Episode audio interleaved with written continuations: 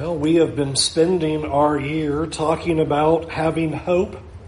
Uh, kind of feel like in 2022 we'll need to do that for 2021, like we've had to do for 2020 with this year, reminding us of all the things that we have to be hopeful for. Um, we're going to talk about how to have hope uh, when hope when our health fails, when, when things can get difficult when it comes to our earthly bodies. And that sometimes can be one of our greatest challenges is dealing with the physical circumstances uh, of our bodies and still having hope in the face of such a difficulty. Our, our text that was just read for us is 2 Corinthians 5. I want to focus uh, on this one particular sentence, and then we're going to kind of back up and consider uh, the context all around it for why Paul would say this very thing when he, he says in 1 Corinthians, 2 Corinthians 5 and verse 5, Now the one who prepared us for this very purpose is God, who gave us the Spirit uh, as a down payment. Anytime you ever have God telling you this is your purpose, you definitely have to open your eyes, perk up your ears, raise an eyebrow. God is saying, all right, here's why you exist. Here is what I want you to do. Here is what I want you to understand. And, and this purpose statement is, is then all around this idea that Paul has regarding what is happening to his body. Now, let's back up a little bit into chapter 4 and get a sense of what the apostle Paul is talking about. Back in verse 8 of chapter 4, he says that we are afflicted in every way, but not crushed, perplexed, not driven to despair, persecuted, but not forsaken, struck down, but not destroyed always carrying the body of the death of Jesus so that the life of Jesus may also be revealed in our bodies.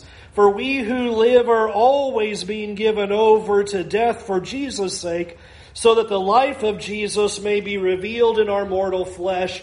So death is at work in us but life in you. I want you to see this, this context because what he is talking about is the various experiences that he is enduring with, with his body. And he is talking about it in terms of the gospel. And we've seen that in the book of Acts as we've looked at that on Sunday mornings is that Paul is constantly dealing with physical problems because he is preaching the gospel. He is getting all kinds of negative reactions. He's dragged out of cities. He's stoned. He's attacked. He's imprisoned. He is beaten. He has all kinds of things that keep happening to him in the process.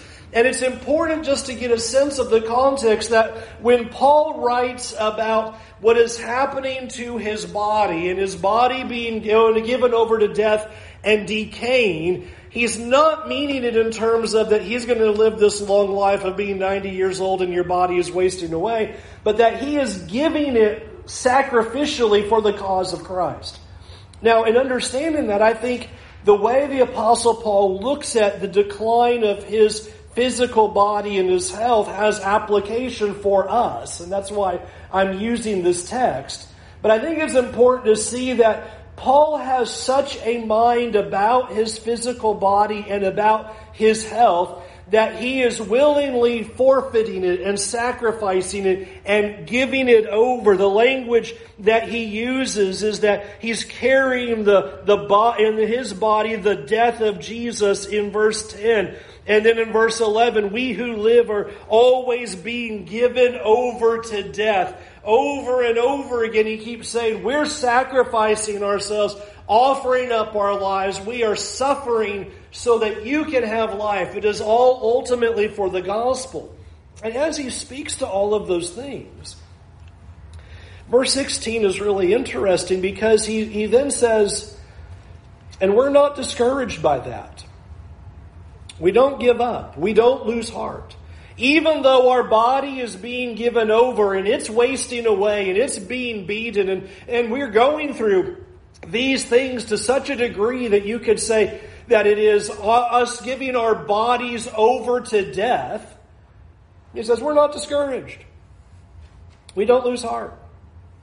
And so I think the big question to consider here is why is it that Paul can keep staring death in the face keep experiencing persecution, keep having his body endure that kind of physical mistreatment such that he will say that his body is wasting away and still say, we don't lose heart. We don't give up. We're not discouraged. Even though I'm sure he could look at his body and go, I bear the marks of Christ as he would even write. I can see them on my body of what I have given up for the cause of Christ. I want you to listen to, to what he says there in verse 16, chapter 4, verse 16. We do not lose heart, though our outer self is wasting away. Our inner self is being renewed day by day. Say, we don't lose heart. Why not, Paul? Because even though the physical body, the outer self, the shell, is wasting away, it's breaking down, it is not functioning like it used to, he says, as that process is happening, he says something else is happening. The inner self is being renewed day by day. Isn't that an interesting thing to say? That it's almost in a pendulum that as the body is decaying, the inner self is renewing all the more. As the body breaks down, as it's wasting away, he says, but our inner self is only being renewed all the more. And I think that is an interesting thing that he says. In fact, he says there in verse 18 that what he's doing is that he is looking to the things that are unseen, not to the things that are seen. Verse 18, for the things that are seen are temporary, they're transient, but the things that are unseen are eternal. What's he getting at? I think one of the things that's important to see is that he gives a picture here that our deteriorating bodies, this decaying, this wasting away that happens in our body, is supposed to remind us that we aren't supposed to be here forever. And the decaying of the body and the wasting away is only the encouragement and, and, and the sustaining of the inner self. Because we understand that we are not meant to stay here. And that is what I think he's picturing here, is that this is supposed to renew us inwardly. Our breaking bodies remind us to look for an eternal reality. And I think that's pretty true. You think about when you were really young, how you thought you were invincible. I look back at younger kids and go, man, you're crazy. You're going to kill yourself. But when I was that age, I didn't think, I just thought, yeah, I'm invincible. You know, anything can happen. And as time goes by and as the body wears down, it starts clicking into us more that we're not supposed to be here. These bodies aren't meant to be permanent. These seen things are temporary. As he says in verse 18, the things that are seen are temporary. Well, what's his context? This. This is what I can see. It's temporary, but what I can't see, the inner self, that's eternal. That is only becoming stronger. It's being renewed day by day as the physical body wears out. And I think that's an important picture because it is a reminder of us for us that our breaking bodies are supposed to cause a greater dependence upon God. Uh, the more the body wears down, the more I realize I need God all the more. As the body becomes more and more frail, the more is pushed to that dependence on God. And that's why I think he does not lose heart. The first hope that he's giving is, yeah, my body can be wasting away. Sure, I can be losing my health. I can be beaten and persecuted and dragged out of cities. But that's just making me stronger on the inside. The inner self is only being renewed by that because it's not about this physical body but rather about the hope that we have in terms of eternity. That is one of the things that you see with Paul. You ever wonder, how can you be giving yourself over like that? It was just a few weeks ago we saw Paul dragged out of the city after being stoned and left for dead. And the very next line is the other believers get or gather around him and he gets up and they go back into the city. And you go, Paul, how can you do that? because this thing's temporary. The outer self's wasting away. It's not, it's not permanent. And it was never intended to be that way. And so thus it is the picture that is given to us is that our hope, number one, is that our bodies are not intended to last. And notice that's what he describes as he moves into chapter 5 in that very picture. Chapter 5, verse 1 For we know that if the, the tent that is our earthly home is destroyed, we have a building from God, a house not made with hands, eternal in the heavens. I want you to see the picture that's given here. Some beautiful pictures that, that are given here. The first thing he says in verse 1 is, We know we have. Do you see that in verse 1? Here's what we know that we have. And I always love to say, here's what you're supposed to know. We know we have something here. Here is a certainty, not a picture of, well, I don't really know what's going to happen later. I don't know what's going to happen with our physical bodies and, and eternity. He says, no, here's what we know. We know that if this tent, this physical body, this thing that has been given to us is destroyed, the rest of it is not, it's all over for you. No, we know that if the physical body is destroyed, we have a building from God. We have a temporary, but that is going to be switched into an eternal. We have something that is described as a tent. You have to love the imagery of this. Tent is temporary. And he says, You know that you have that tent now. But when that tent's destroyed, you have a building, an eternal body that is given to us by God. And the framework then is not a possibility, but is given to us as a reality that we have something that we are going to be shifting from the temporary to the permanent. That everything here is about the temporary. What is seen is temporary. The physical body is temporary. We know that this is just simply to be considered by us as a tent. In fact, it's almost as if you are using the tent not only in terms of temporary, but as if you are a visitor, a foreigner, a sojourner. You are someone on the outside. You're camping in the wilderness, but you're not at your home. Because that's what he does in verse 2 verse 2, he says, For in this tent we groan, longing to put on our heavenly dwelling. Notice there's this image that here we are in this tent, and we're looking forward to not being in the tent anymore. We're longing for the physical, real, eternal building of God, that reality of all this. Now, this is just this physical thing is just temporary. But there's a coming eternal building. And he says, we're groaning for that. Now, I want to take a step back right there and ask ourselves, I think, an important question because that's what Paul says he's doing. He says he's looking forward to getting into the eternal bodies. He's looking forward to the permanent. He's looking forward to what lies ahead and, and receiving that dwelling. So here's the question is that what we're groaning for? Life perspective, I think, is very important right here.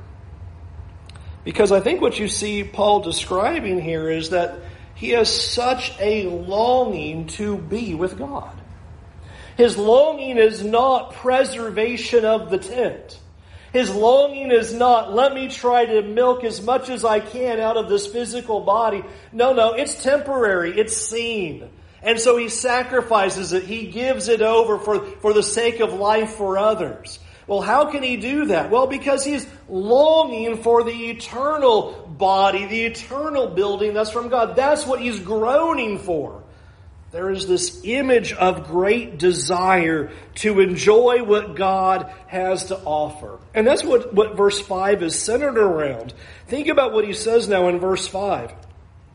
He who has prepared us for this very thing. What very thing? What has he prepared us for? This is your purpose. This is why you're here. Here's what's going to happen. He who has prepared us for this very thing. What's the very thing? Putting aside the physical body and going into the eternal body. He has prepared us for that very thing. Every human. That's what's going to happen. And that is an important perspective. In fact, notice the way he words it in verse 4. Start there in the middle of verse 4 when he says, But that we would be further clothed. So watch what he says. So that what is mortal may be swallowed up by life. He who has prepared us for this very thing is God. Now, is that how you would have said that? Look at that again in verse 4.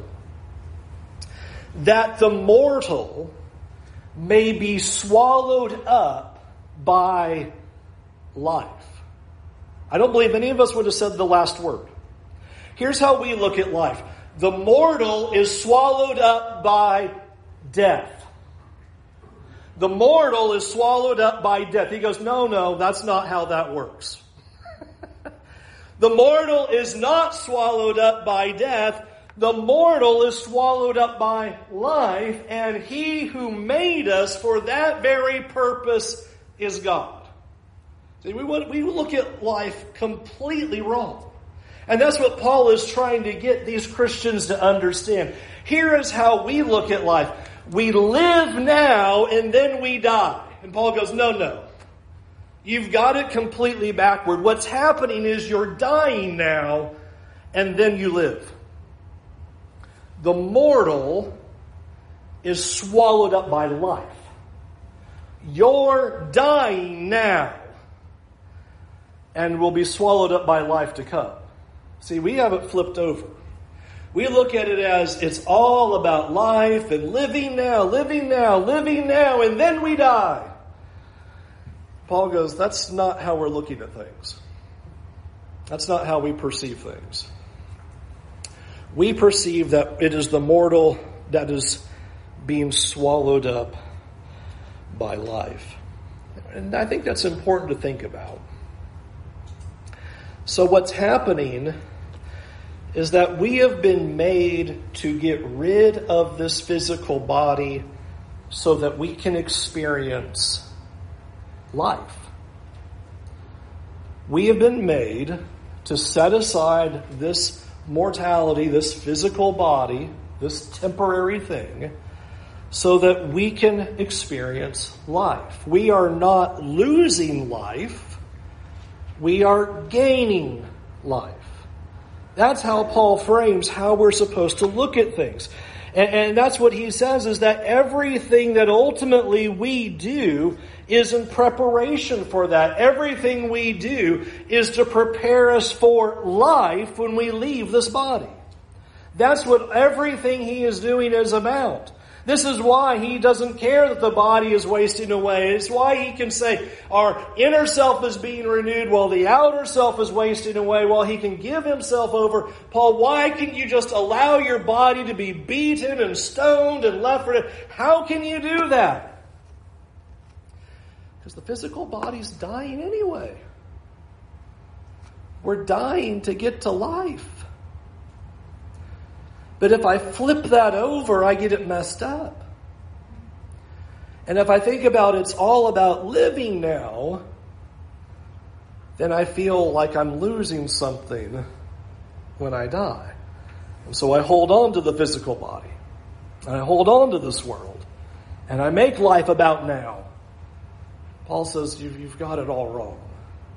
We're dying so that we can enjoy life. And that's the third picture of hope, then, is that life is coming.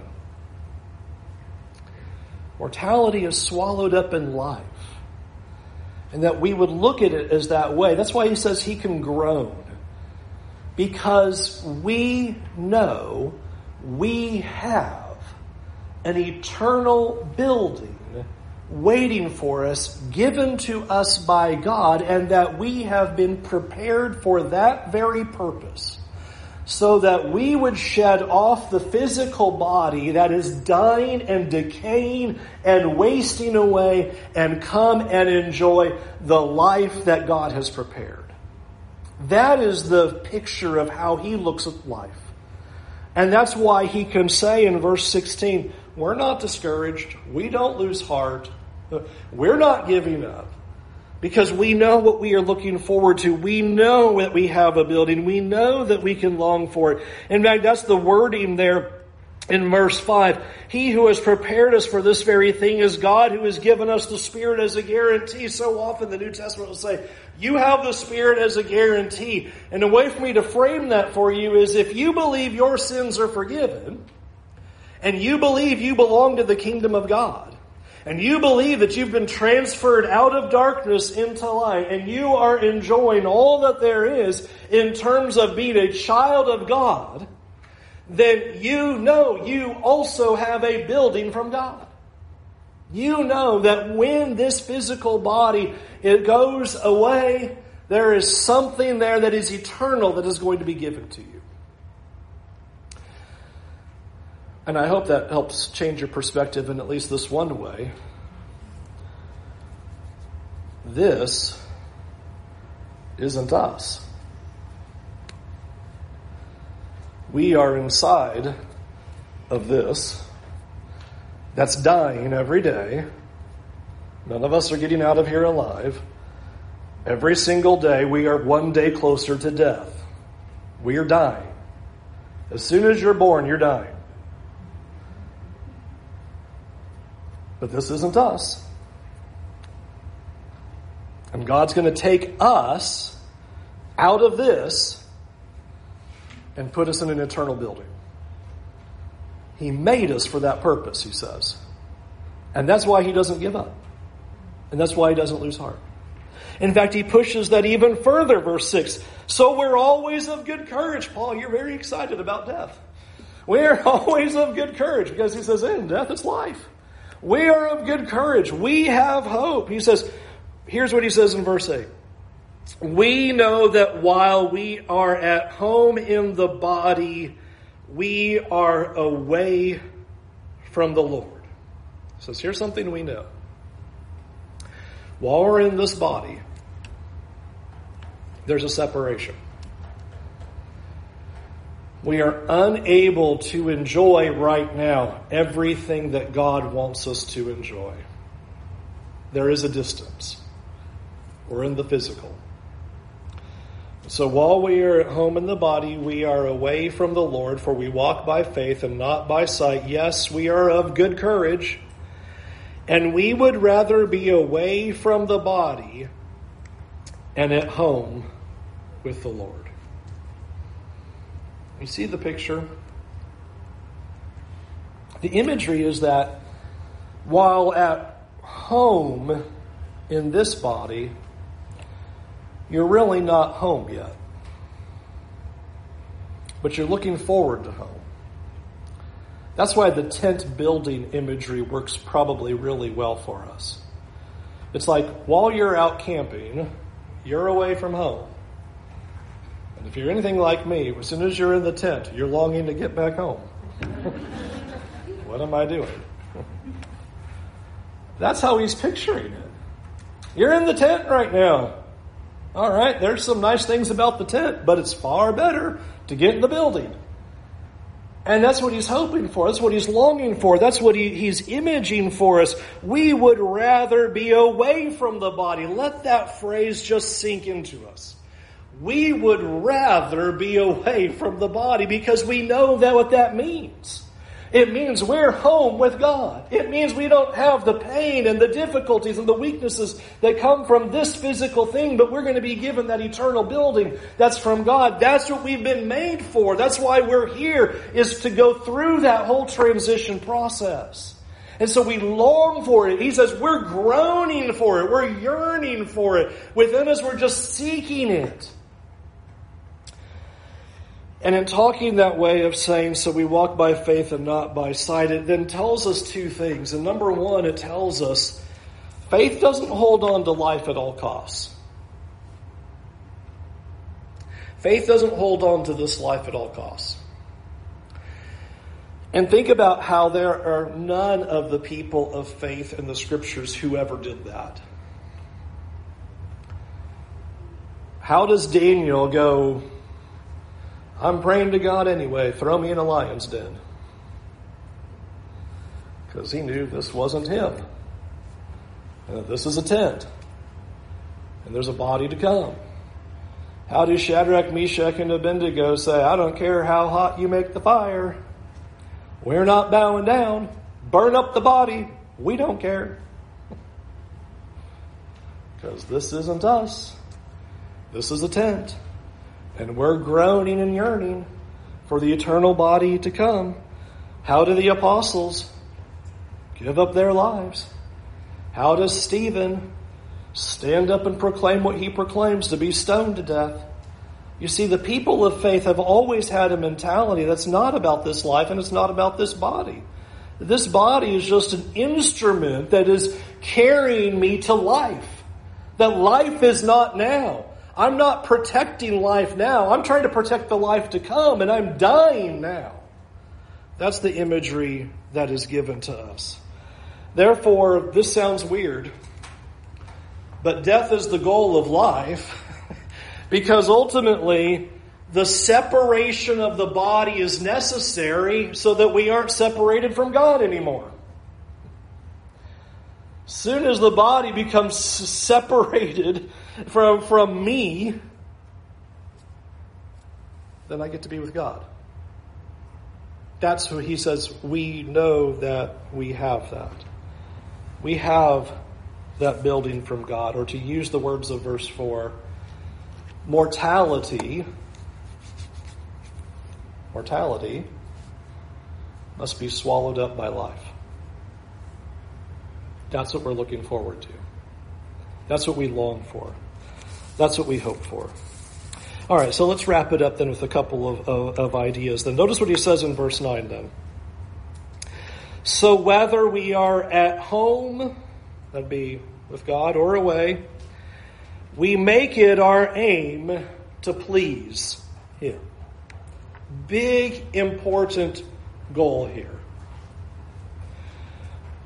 We must make it our goal to be pleasing to God.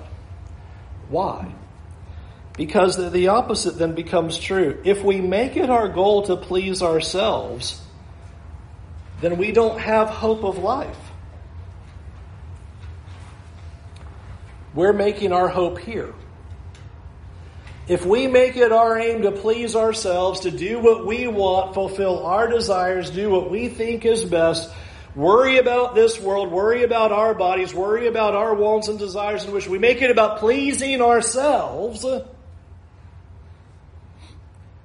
no hope of life. You see how we drew that connection? Because life is to come, we do not make it our aim to please ourselves, we make it our aim to please God. Since I understand that this is all temporary and transient and passing, and that I'm not this body, and it's all fading away, and that mortality must be swallowed up in life, and so I give my body over to these things, then I'm looking for life to come, and I make it my aim to please God so that I can attain that. And that's what he says in verse 10 For we all must appear before the judgment seat of Christ, so that each one may receive what is due for what he has done in the body, whether good or evil. Notice the simple summary of that. Accountability is certain. Accountability is certain. We will receive what is due for us in the body. Judgment is certain. We all must, underline the word must, we all must appear before the judgment seat of Christ. And so that tells us that we have to ask ourselves this critical question.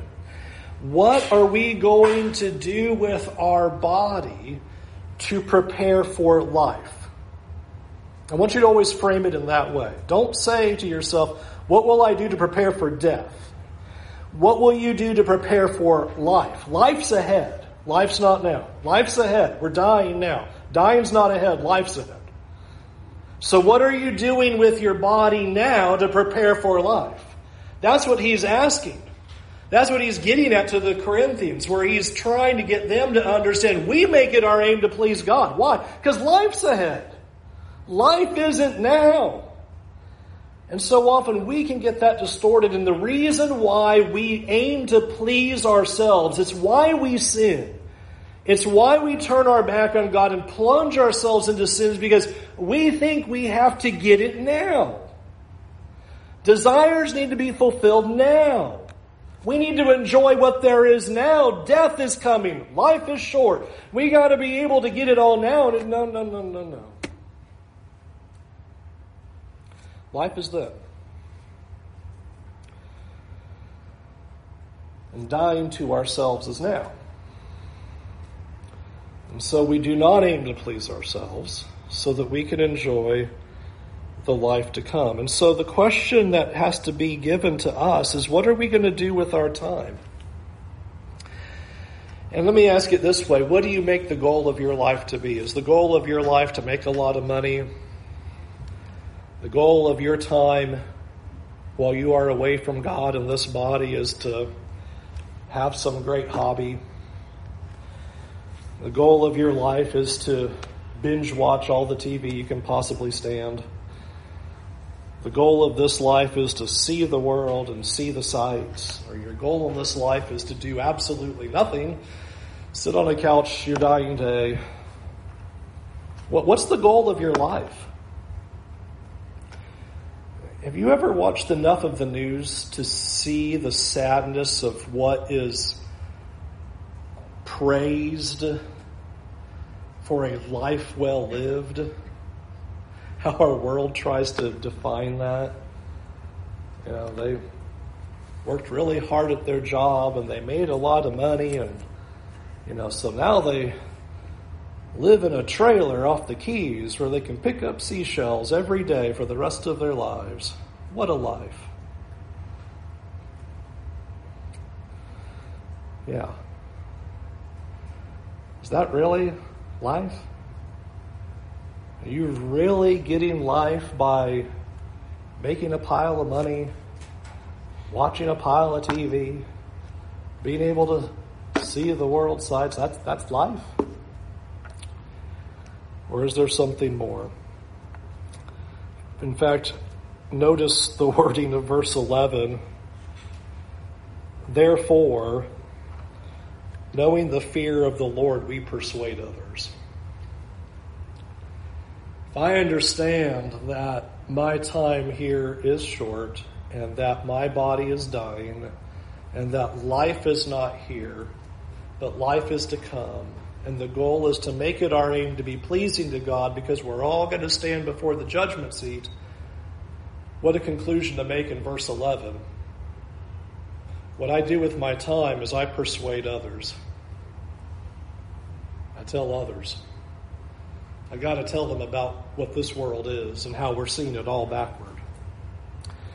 So let me end then just simply with this question that we would use our body for the purpose of service to God are you living because you will die, or are you dying because you will live?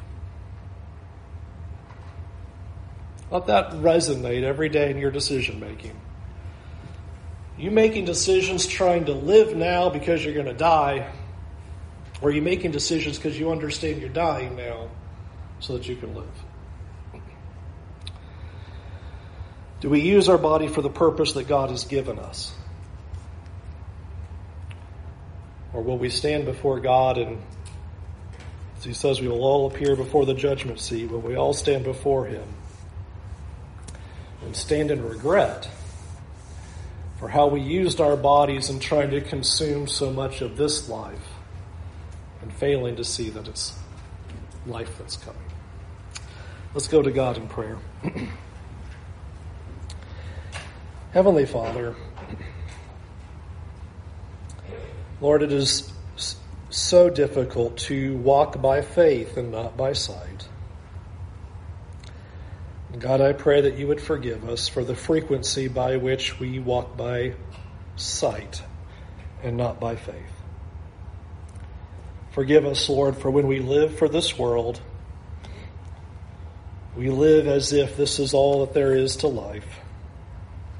Forgive us for how we try to make so much of ourselves and make it about our own desires and pleasing ourselves. Forgive us for how often we do that. And Lord, we live in a culture right now that tells us that's all there is to life. And we pray, Lord, that you would give us the strength to withstand it.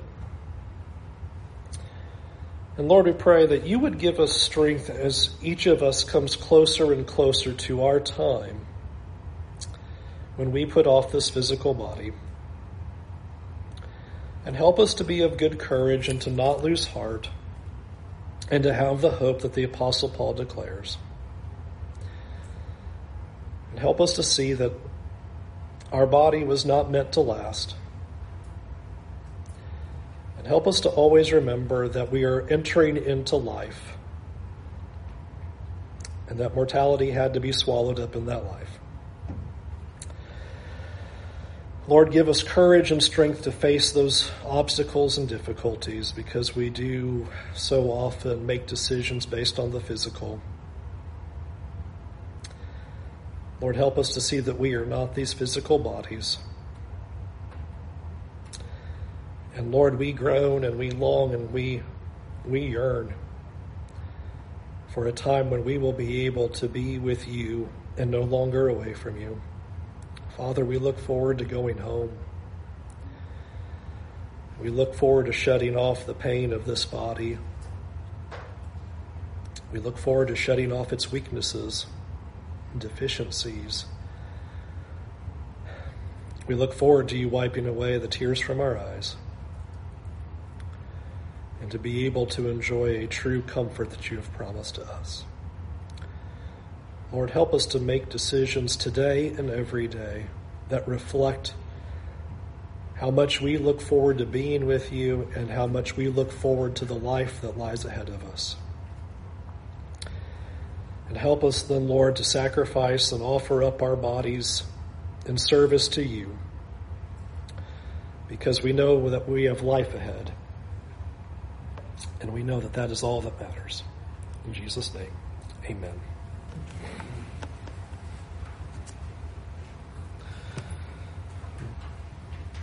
You may not have heard of this man before. He was somewhat of an influential preacher, though Dee Bowman passed away last week.